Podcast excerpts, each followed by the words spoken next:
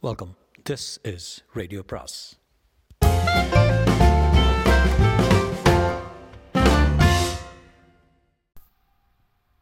Ponniyin Selvan அத்தியாயம் ஐம்பத்தி ஒன்று சுழிக்காற்று. காற்று அசையவில்லை கடல் ஆடவில்லை கப்பலும் நகரவில்லை. அலையற்ற அமைதியான ஏரியைப் போல காணப்பட்ட கடலை நோக்கிய வண்ணம் வந்தியத்தேவன் சிறிது நேரம் சும்மா இருந்தான். அவன் உள்ளத்தில் மட்டும் பேரலைகள் எழுந்து விழுந்தன. திடீரென்று இரு கரங்களையும் கடலை நோக்கி நீட்டிக்கொண்டு ஓம் ஹ்ரீம் ராம் வஷ்ட் என்று கூவினான். மறுகணத்தில் கையில் கத்தியை எடுத்துக்கொண்டான். சக்கராகரமாக ரெண்டு தடவை இரண்டு தடவை சுழற்றினான். ஆம் ஆம் சமுத்திரராஜன் பலி கேட்கிறான் இரட்டை பலி கேட்கிறான் தூங்குகிறவர்களை தாக்கிக் கொள்ளும் இரண்டு சூரர்களை பலியாக கொடு என்று கேட்கிறான். பலி கொடுத்தால் தான் மேலே இந்த மரக்கரத்தை போக விடுவேன் என்கிறான். எங்கே? உடனே அப்படி இரண்டு பேரும் அந்த தலையை நீட்டுங்கள் சீக்கிரம் என்று ஆர்ப்பரித்தான். ரவிதாசன் வந்தியத்தேவனை வியப்புடன் உற்று பார்த்தான். என்று மறுபடியும் பேசியிருப்பது போல சிரித்தான். தம்பி இது என்ன விளையாட்டு? என்றான். அண்ணன்மார்களே இது விளையாட்டு அல்ல விலை சற்று முன் நான் கீழே கட்டப்பட்டு கிடந்தபோது சிறிது தூங்கிப் போனேன். அப்போது கனவு கண்டேன். கடலையும் வானத்தையும் ஒன்று சேர்த்த பூதம் போன்ற நீல நிற உருவம் ஒன்று என் முன்னால் நின்றது. ஏதோ சொல்லியது. அது என்னவென்று அப்போது புரியவில்லை. இப்போது புரிந்தது. மந்திர தந்திரங்களில் தேர்ந்த காளி பக்தர்கள் இரண்டு பேருடைய உயிர் பலி வேண்டும் என்று சமுத்திரராஜன் கூறுகிறான். கொடுக்காவிட்டால் இந்த கப்பலை மேலே போக விட முடியாது என்று சொல்லுகிறான். ஆறு முரட்டு அராபியர்களின் உயிர் பலியினால் அவன் திருப்தி அடையவில்லை. வாருங்கள் சீக்கிரம் என்று கூறி வந்தியத்தேவன் கையில் பிடித்த கத்தியை வானை நோக்கி உயர்த்தினான். ரவிதாசனும் தேவராளனும் ஒருவர் முகத்தை ஒருவர் பார்த்து கொண்டார்கள். ரவிதாசனும் தம்பி கதை கட்டுவதில் உன்னை போன்ற கெட்டிக்காரனை நான் பார்த்ததே இல்லை என்றான். வந்தியத்தேவன் ஓ நான் சொல்லுவதில் உங்களுக்கு நம்பிக்கை இல்லையா? கதை கட்டுகிறேனா? சமுத்திரராஜனே இந்த மூடர்களுக்கு நீயே மறுமொழி சொல் என்று கூவினான்.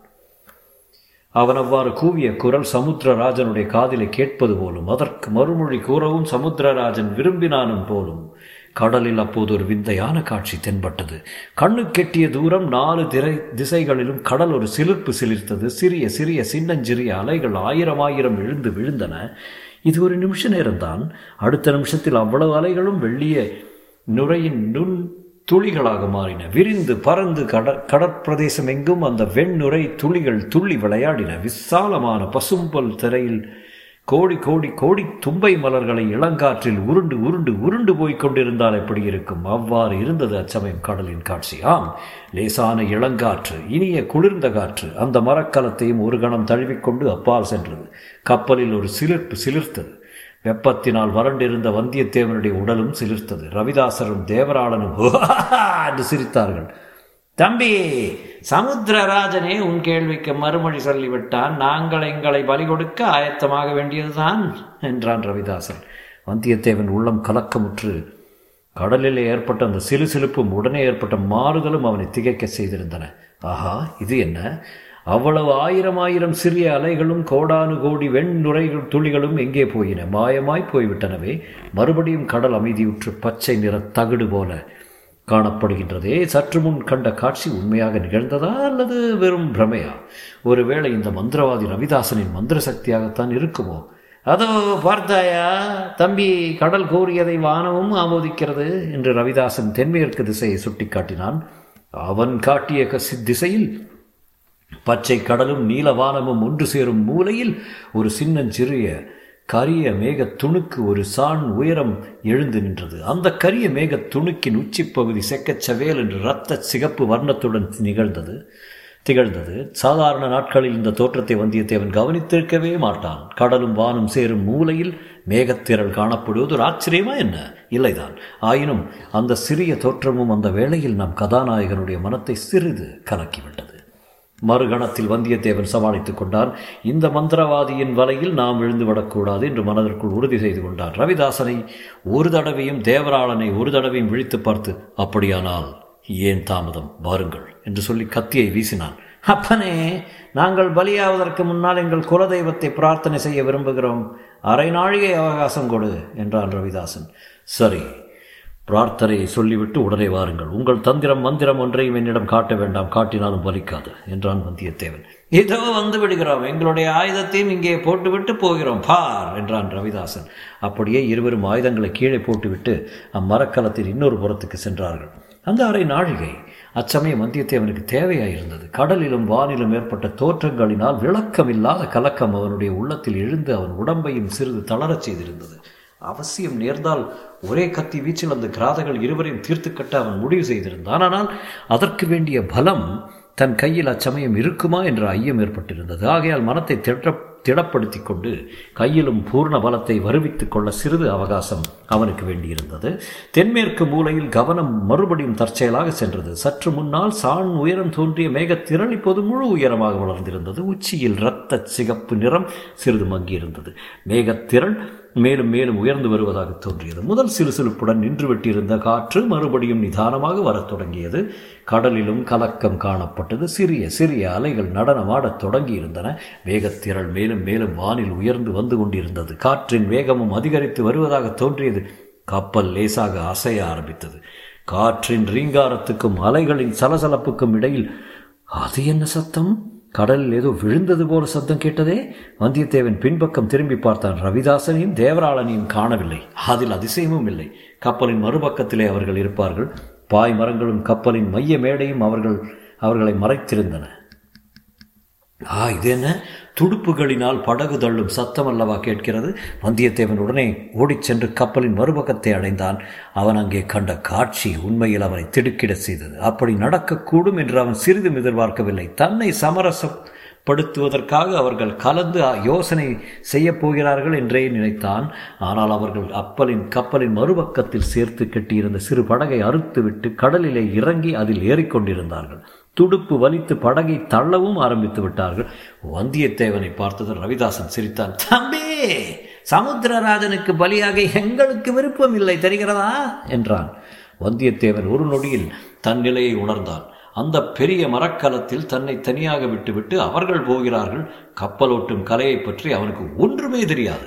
கடலில் எந்த இடத்தில் கப்பல் நிற்கிறது எந்த திசையாக போனால் எங்கே போய் சேரலாம் என்பதொன்றும் அவனுக்கு தெரியாது. அப்படிப்பட்ட அனாதரவான நிலையில் அவனை விட்டுவிட்டு அவர்கள் போகிறார்கள். பாவிகளே என்னையும் அழைத்து கொண்டு போகக்கூடாதா? என்று கேட்டான். தம்பியே சமுத்திரராஜனுக்கு ஒரு பலி கூட இல்லாமற் போகலாமா? என்றான் ரவிதாசன். படகு கப்பலை விட்டு அகன்று போய்கொண்டே இருந்தது. கடலில் குதித்து படகை போய் பிடிக்கலாமா என்று வந்தியத்தேவன் ஒரு கணம் நினைத்தான். உடனே அந்த எண்ணத்தை கைவிட்டான். அவனுக்கு நன்றாக நீந்த தெரியாது.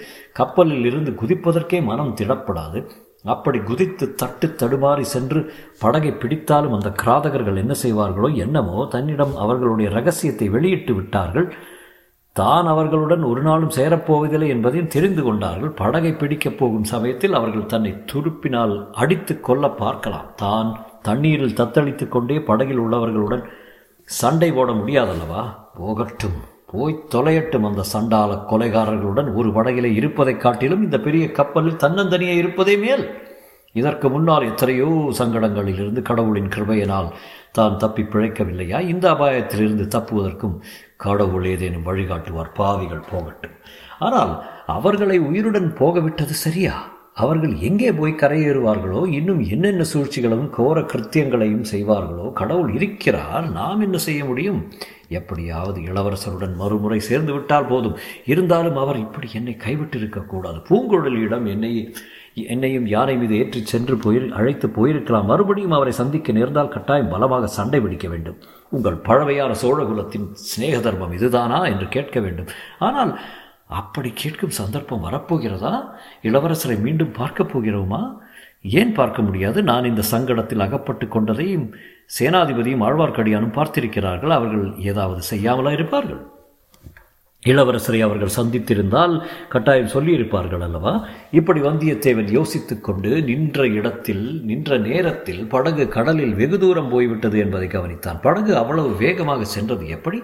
படகு மட்டும் போகவில்லை. தான் ஏறியிருந்த கப்பலும் லேசாக அசைந்து நகர்ந்து கொண்டிருந்தது.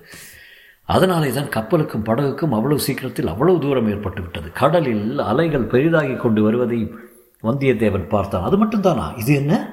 பட்டப்பகலில் திடீரென்று ஒரு பக்கம் இருண்டு வருகிறதே? தென்மேற்கு திசையை வந்தியத்தேவன் நோக்கினான். சற்று முன்னால் முழு உயரம் தெரிந்த மேகம் அதற்குள் பிரம்மாண்டமாக வளர்ந்து படர்ந்து மேற்கு வானத்தை பெரும்பாலும் மறைத்து விட்டதைக் கண்டான். இன்னும் அம்மேகங்கள் திட்டு திட்டாக திரண்டு புரண்டு வானத்தில் வெகு வேகமாக மேலேறி வந்தன. அவன் பார்த்து கொண்டிருக்கும் போதே மேற்கு வாரத்தில் பாதி தூரம் இறங்கி இருந்த சூரியனை மறைத்து விட்டன. பிறகு மேற்கு திசையும் தெற்கு திசையும் மேலும் இருண்டு வந்தன. வானத்தின் கரிய மேகங்கள் கடலிலும் பிரதிபலித்து கடல் நீரையும் கரிய மை நிறைமாக நிறமாக செய்தன. கடல் எங்கே முடிகிறது? வானம் எங்கே தொடங்குகிறது என்று கண்டுபிடிக்க முடியாமல் கடலும் வானமும் ஒரே கண்ணங்கரிய இருள் நிறம் பெற்றிருந்தன. மேகத்திரல்கள் மேலும் புரண்டு உருண்டு வந்தியத்தேவனுடைய தலைக்கு மேலே வந்தன. பிறகு கீழ்த்திசையிலும் இறங்கத் தொடங்கின. படகு சென்ற திசையை வந்தியத்தேவன் நோக்கினான். படகு இருந்த இடமே தெரியவில்லை. அவனுடைய பார்வையின் எல்லைக்கு அப்பால் போய்விட்டது போலும் காற்றின் மெல்லிய ரீங்காரம் ஓ என்று பெரும் இறைச்சலாக மாறிவிட்டது.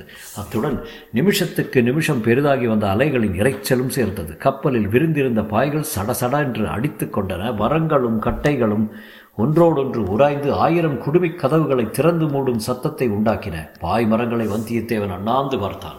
அவற்றின் நிலையிலிருந்து கப்பல் ஒரு திசையாக போகாமல் சுழன்று சுழன்று வருகிறது என்று தெரிந்து கொண்டார் சுழிக்காற்று என்று அடிக்கடி சொன்னார்களே அந்த சுழிக்காற்று தான் அடிக்கப் போகிறது போலும் சுழிக்காற்று அடிக்கும்போது பாய் மரங்களிலிருந்து பாய்களை சுழற்றி சுழற்றி வைக்க வேண்டும் என்று வந்தியத்தேவனுக்கு வந்தியத்தேவனுடைய அறிவுக்கு புலப்பட்டது. ஆனால் அவன் ஒருவனால் அதை எப்படி முடியும்? பத்து பேர் சேர்ந்து செய்ய வேண்டிய காரியம் அல்லவா? பத்து பேர் இல்லாவிட்டால் நாலு பேராவது வேண்டும். ஒருவன் தனியாக என்ன செய்வது? கடவுள் விட்ட வழி விடுகிறார். கப்பல் அடைந்த கதியை அடைகிறது என்று சும்மா இருக்க வேண்டியதுதான். கப்பல் அடையப் போகிற கதி என்னவென்று அவனுக்கு சீக்கிரத்திலே தெரிந்து போயிற்று.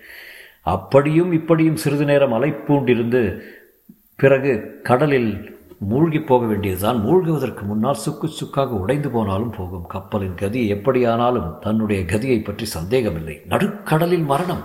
அந்த கும்பகோணத்து சோதிடன் இதை பற்றி ஒரு வார்த்தையும் சொல்லவில்லை. பார் சோதிடனாம் சோதிடன். அவனை மறுபடி பார்க்க நேர்ந்தால் பைத்தியக்காரத்தனம். அவனை மறுபடி பார்ப்பது ஏது? திடீரென்று வந்தியத்தேவன் தோளில் கெட்டியான பொருள் ஏதோ விழுந்தது. சடபடவென்று கப்பல் முழுவதும் சிறிய சிறிய கூழாங்கற்கள் விழுந்தன. அந்த கூழாங்கற்கள் எப்படி பளிங்கு போல பிரகாசிக்கின்றன? வானத்திலிருந்து இவை எப்படி விழுகின்றன? இன்னும் இரண்டு மூன்று கற்கள் அவன் தலையிலும் முதுகிலும் தோள்களிலும் விழுந்தன. அவை விழுந்த இடத்தில் முதலில் வலி பிறகு ஒரு குளிர்ச்சி. கப்பலில் விழுந்த கற்களை பார்த்தால் ஆ அவை உருகி கரைந்து போய் கொண்டிருக்கின்றனவே. ஆக அவை உருகி கரைந்து போயிட்டிருக்கின்றனவே ஆம் இது பனிக்கட்டி மழை. அதுவரை வந்தியத்தேவன் அத்தகைய மழையை பார்த்ததும் இல்லை அனுபவித்ததும் இல்லை மடிவதற்கு முன்னால் இந்த அற்புதத்தை பார்க்க முடிந்ததே என்ற குதூகலம் அவன் உள்ளத்தில் தோன்றியது. கப்பல் தளத்தில் உட்கார்ந்து கரைந்து கொண்டிருந்த பனிக்கட்டி கற்களை தொட்டு பார்த்து மகிழ்ந்தான். அப்பா என்ன சிலிர்ப்பு. தொடும்போது தீயை தொடுவது போலல்லவா இருக்கிறது. ஆனால் தீ தோலை சுட்டு தீப்பது போல அது செய்யவில்லை. விரைவில் சூடு குளிர்ச்சியாகி விடுகிறது. கல் மழை எதிர்பாராமல் வந்தது போலவே சட்டென்று நின்றது. பெய்த நேரம் அரைக்கால் நாழிகை கூட இராது. பிறகு சாதாரண மழை பெய்ய தொடங்கியது. மழை ஜலம் கப்பலில் விழுந்து சிதறி ஓடி கடலில் விழுந்து விடுவதை வந்தியத்தேவன் கவனித்தான். சோழ நாட்டு மரக்கல தச்சர்களின் கெட்டிக்காரத்தனத்தை வியந்தான். எத்தனை மழை பெய்தாலும் எத்தனை பெரிய அலைகள் மோதி கடல் ஜலம் அக்கப்பலில் வந்தாலும் மீண்டும் கடலிலேயே தண்ணீர் போய் விழும்படியாக அக்கப்பல் அமைக்கப்பட்டிருந்தது. கப்பலின் கீழ்ப்பகுதி உடைந்து கடல் நீர் உள்ளே புகுந்தாலன்றி அதை மூழ்கடிக்க முடியாது. இதை பார்த்தது அவனுக்கு சிறிய சிறிது தைரியம் உண்டாயிற்று. உடனே ஒரு நினைவு வந்தது.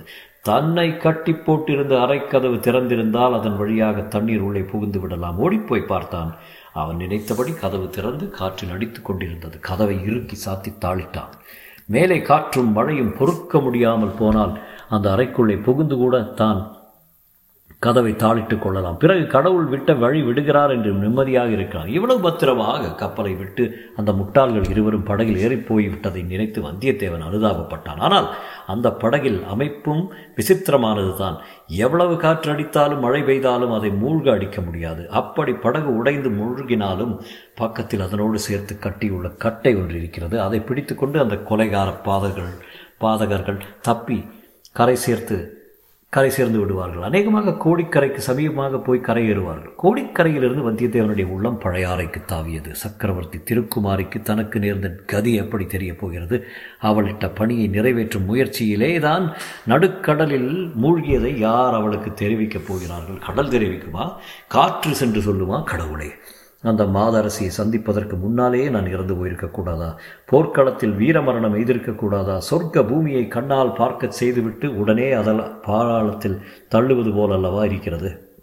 காற்றின் வேகம் அதிகமாகிக் கொண்டிருந்தது கடலின் கொந்தளிப்பு மிகுதியாகிக் கொண்டிருந்தது. கப்பலின் பாய்மரங்கள் பேய் பிசாசுகளைப் போல் பயங்கரமான சப்தமிட்டு கொண்டு ஆடின. இருள் மேலும் மேலும் கரியதாகிக் கொண்டு வந்தது. இருட்டை விட கரியதான இருட்டு எப்படி இருக்க முடியும்? அப்படியும் இருக்க முடியும் என்று தோன்றியது. திடீரென்று வானத்தில் ஒரு மின்னல் தோன்றி ஒரு மூலையிலிருந்து ஒரு மூலை வரை பாய்ந்தது. அதற்கு பிறகு தோன்றிய இருட்டு இருளை விட கரியதாயிருந்தது மின்னலைத் தொடர்ந்து இடி முழக்கம் கேட்டது. கப்பல் அதிர்ந்தது கடல் அதிர்ந்தது திசைகள் அதிர்ந்தன. இன்னொரு மின்னல் அடிவானத்தில் இருளை கிழித்து கொண்டு புறப்பட்டது. அது மேலும் மேலும் நீண்டு கப்பும் கிளையும் விட்டு படர்ந்து பற்பல ஒளிக்கோலங்கள் ஆகாசம் எங்கும் போட்டு வானையும் கடலையும் ஜோதிமயமாக செய்துவிட்டு அடுத்த கணத்தில் அடியோடு மறைந்தது. இடி முழக்கம் தொடர்ந்தது. அம்மம்மா அண்ட கடாகங்கள் வெடித்து விழுகின்றன என்பதில் சந்தேகமில்லை. மேலும் மின்னல்கள் இடிமுழக்கங்கள் இன்னும் வானம் பிளக்கவில்லையே இது என்ன அதிசயம்? என்று வந்தியத்தேவன் எண்ணமிட்டாலோ அல்ல இல்லையோ? அந்த கணமே ஆகாசம் வெடித்து பிளந்தது. வெடித்த பிளப்பின் வழியாக பிரளய வெள்ளம் பொழிந்தது. ஆம் அதை மழையென்றே சொல்வதற்கில்லை. வானவெளியில் ஒரு கடல் குமுறிக் கொண்டிருந்தது அது திடீரென்று தோன்றிய பிளவின் வழியாக கொட்டுவது போலவே இருந்தது. கடல் அலைகள் ஆவேச தாண்டவம் ஆடின மின்னல் வெளிச்சத்தில் கண்ணு கெட்டிய தூரம் ஆடும் மலைச் சிகரங்கள் காட்சியளித்தன. காற்றின் கும்மாளம் உச்சத்தை அடைந்தது. ஆடும் மலைச் சிகரங்களை அப்படியே பெயர்த்து எடுத்து வாயு பகவான் வானவெளியில் விசிறி எறிந்து விளையாடினார். வந்தியத்தேவனுடைய கப்பல் மீதும் அந்த நீர்மலைகளில் சில வந்து மோதின. மேலே இருந்து மழை வெள்ளம் தொபுதொபு என்று கொட்டியது. நாலா பக்கம் இருந்தும் அலைமலைகள் வந்து மோதி தாக்கின விரித்த பாய்மரங்கள் மீது சுழற்காற்று தாக்கி படுத்திய பாட்டை சொல்லி முடியாது. இவ்வளவையும் பொறுத்து கொண்டு அந்த சோழ நாட்டு தச்சர்கள் கட்டிய அதிசய மரக்கலம் சுழன்று சுழன்று வந்து கொண்டிருந்தது. ஆனால் எவ்வளவு நேரம்தான் சுழன்று கொண்டிருக்க முடியும்? எவ்வளவு நேரம் அந்த மாபெரும் பூதங்களின் தாக்குதலை கப்பலினால் சமாளிக்க முடியும்? முடியாது.